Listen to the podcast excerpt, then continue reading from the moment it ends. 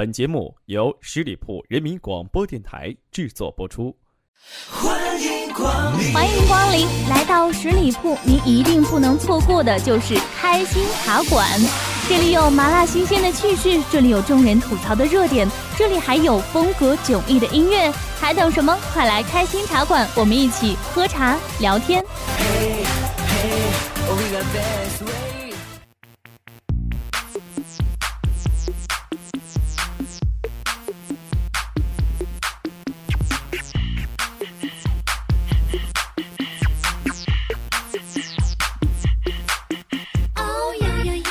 大家好，欢迎来到十里铺人民广播电台。您正在收听到的是开心茶馆，我是开心。在世界杯这段期间，真的是苦了我们这些连伪球迷都算不上的伪球迷渣。本来一个女孩子对于这些球类运动哈，真的是一窍不通，不感兴趣。可是你能说你不看世界杯吗？不能，都没有人搭理你了。你能说你在节目当中不说世界杯吗？不能，都没有人听你节目了。没办法，为了融入社会大众，为了增加这个节目的点击率，终于我也是鼓足勇气，做好准备，精挑细选，熬夜看了一场妹子们最喜欢的足球男模队德国队对战葡萄牙的比赛。本来啊是冲那些迷人的面庞、强壮的身体去的，结果最后被 C 罗心疼哭。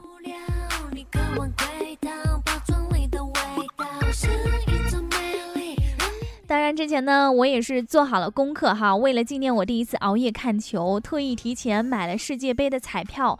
一会儿说啊，想买这个德国队赢；另外一会儿又说赌大点儿吧，买个葡萄牙。握着一百块钱的纠结劲儿，让人不知道的还以为我要赌一百万呢。于是，碍于助人为乐的我亲哥哈，当机立断的就把我那张老毛拍给了葡萄牙，告我爸妈去。所以呢，在今天的节目当中，也来和各位一起来分享一下，在本届世界杯当中，让我这个伪球迷渣最为印象深刻的，当然也是唯一看过的一场球赛，那就是德国对阵葡萄牙。其实，在比赛之前呢，就有人预测了葡萄牙的战术十有八九是这样的：中线开球传给 C 罗，C 罗进球了吗？如果没进的话，继续传给 C 罗；如果进了的话，中线开球继续开始。但是我哪能想到啊，在葡萄牙对德国的比赛当中，队友们居然连球都传不到 C 罗脚下，最后竟然被四比零给狂灌了。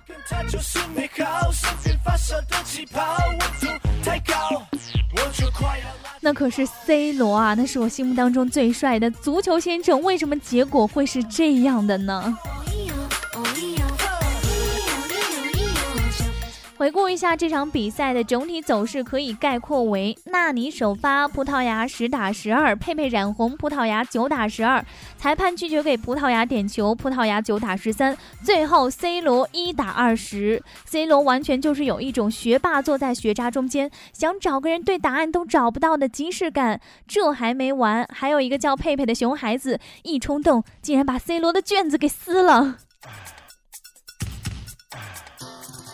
而更雪上加霜的是，正当 C 罗沮丧地走下场时，居然被德国队主帅用刚挖完鼻屎的手给握了，这是有多衰啊！不过，这个德国主帅勒夫呢，可算得上是鼻屎大户了。这不在之前呢，他就已经被镜头给捕捉过，挖完鼻屎塞进嘴里。有网友也说了哈，这个舌尖上的德国的典故就在此。比赛刚开始，勒夫在场边已经开始了一天的劳作。他决定碰碰运气，把手指塞进鼻孔里，寻找一种珍贵的食材。勒夫把挖出来的珍贵食材小心翼翼地送到嘴里，慢慢地咀嚼，品尝这大自然的馈赠。只有辛勤劳动的人，才有权利享用这种新鲜的佳肴。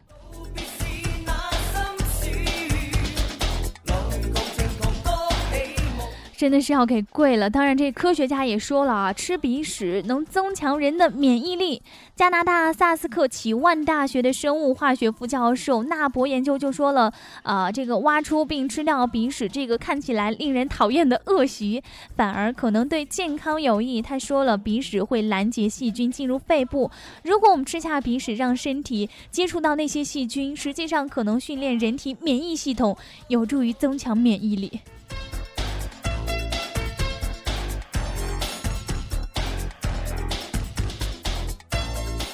确实哈，连鼻屎都能吃得下去的人，这个免疫系统能不强吗？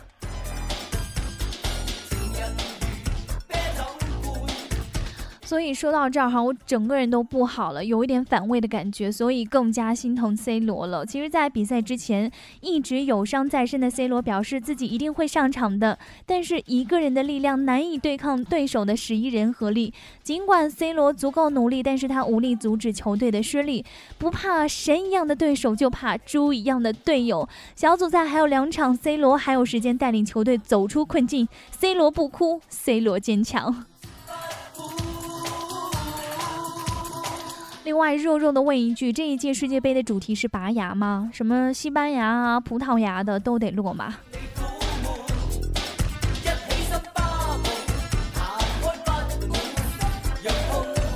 其实我觉得看完这场比赛，C 罗完全可以来拯救一下中国足球，因为他的这份坚强，应该会很好的适应中国足球的现状吧。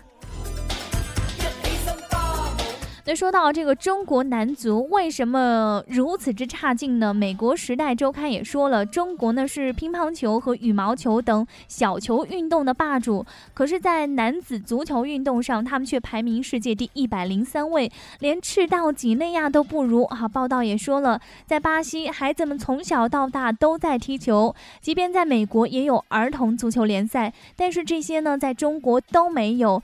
中国人或许发明了足球，但是这有什么？意意义呢？意义就在于，就算我们中国拿不到世界杯又如何？最起码这个奖杯是 Made in China。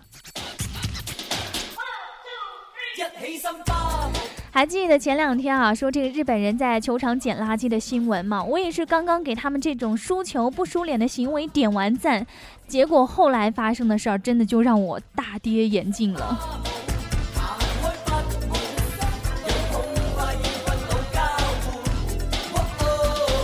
新闻说说这个涩谷的日本球迷哈，这个看球看得嗨了，不断的过街庆祝，结果一些 AV 女优也去凑热闹了，遭到了凶袭。据说呢，当天多名日本女性在现场遭受围困之后呢，左右揉磨，只有一名四十岁的痴汉被当场摁住，遭到逮捕。多名痴汉都在推特上秀自己的战绩。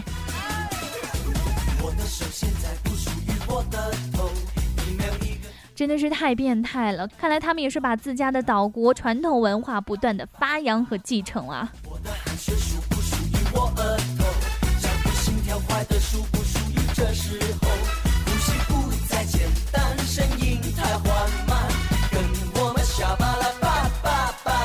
看到白云和黑土，我就倍感亲切哈。但是近日，清华大学招生办的官方微博也是发表了一篇上清华变白富美的博文，让我和我的小伙伴们都惊呆了，真的是黑土变白云啊！事情的起因大概是这样的：清华大学招生办的官微啊，为了鼓励报考，贴出上面的对比图，文字是这样写的：清华大学航院女硕士为你讲述清华是一方多么养人的土地。然后校友们纷纷献上了自己的对比照。谁说这个上大学是没用的？难道你们是想表达寒窗七年终于学会了用 PS 的意思吗？我们下巴的爸爸不是我说哈，这个变化真的是相当大。可能在上大学之前，完全就是一个啊田地里面的小土妞，但是上完大学之后，尤其是在上完这个清华大学之后，立马变白富美的即视感。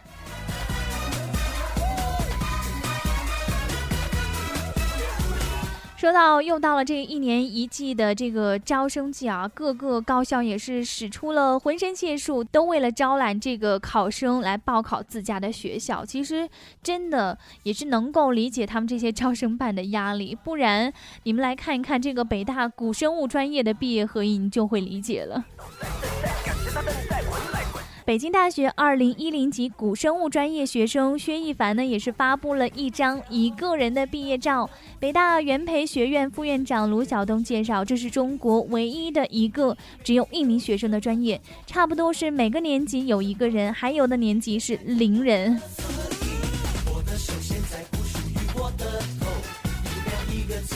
这是连逃课都没有办法逃啊！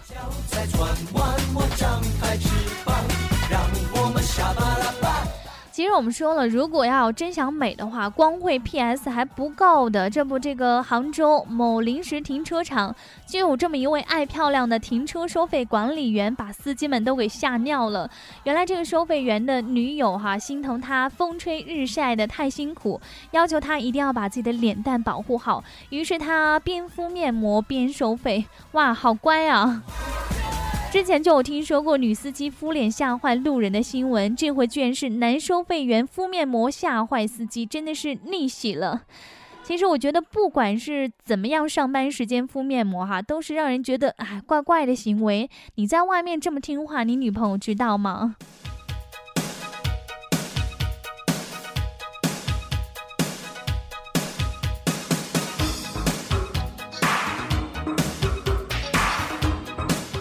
不管是美容还是保健，都得找对路子哈。近日，刘先生一行到深圳宝安区某会所唱歌按摩，正被技师按脖子的刘先生突然昏迷，医生表示最坏呢可能会面临高位瘫痪。而这个涉事会所也说了哈，现在尚不能断定刘先生的病症是由于该会所的技师按摩所导致。真的是太恐怖了！去会所摸摸还行啊，按摩一定要三思，尤其是什么颈椎、胸椎、腰椎等本来就有问题的人，必须要去这个正规医院找专家来给你好好按一按。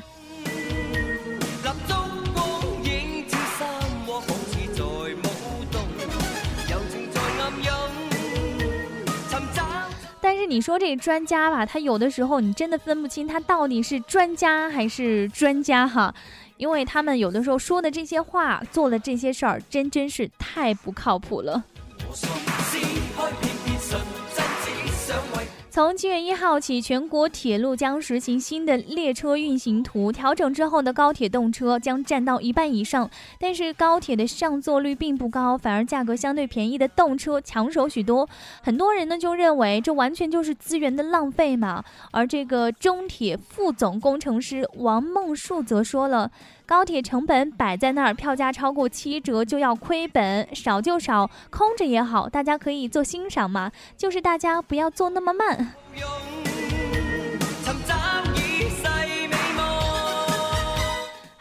开心是真心欣赏不了哈，就算七折，不也比空着亏的少吗？就不能闲时打个折什么的？小的时候课本说了，说这个资本主义就是把牛奶倒了也不给穷人喝。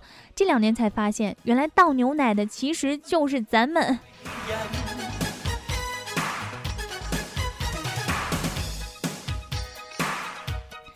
真心是霸气哈！每天的生活当中都发生这么多哈离奇的事情，没有一颗强大的心脏，果然是不能好好的生活下去。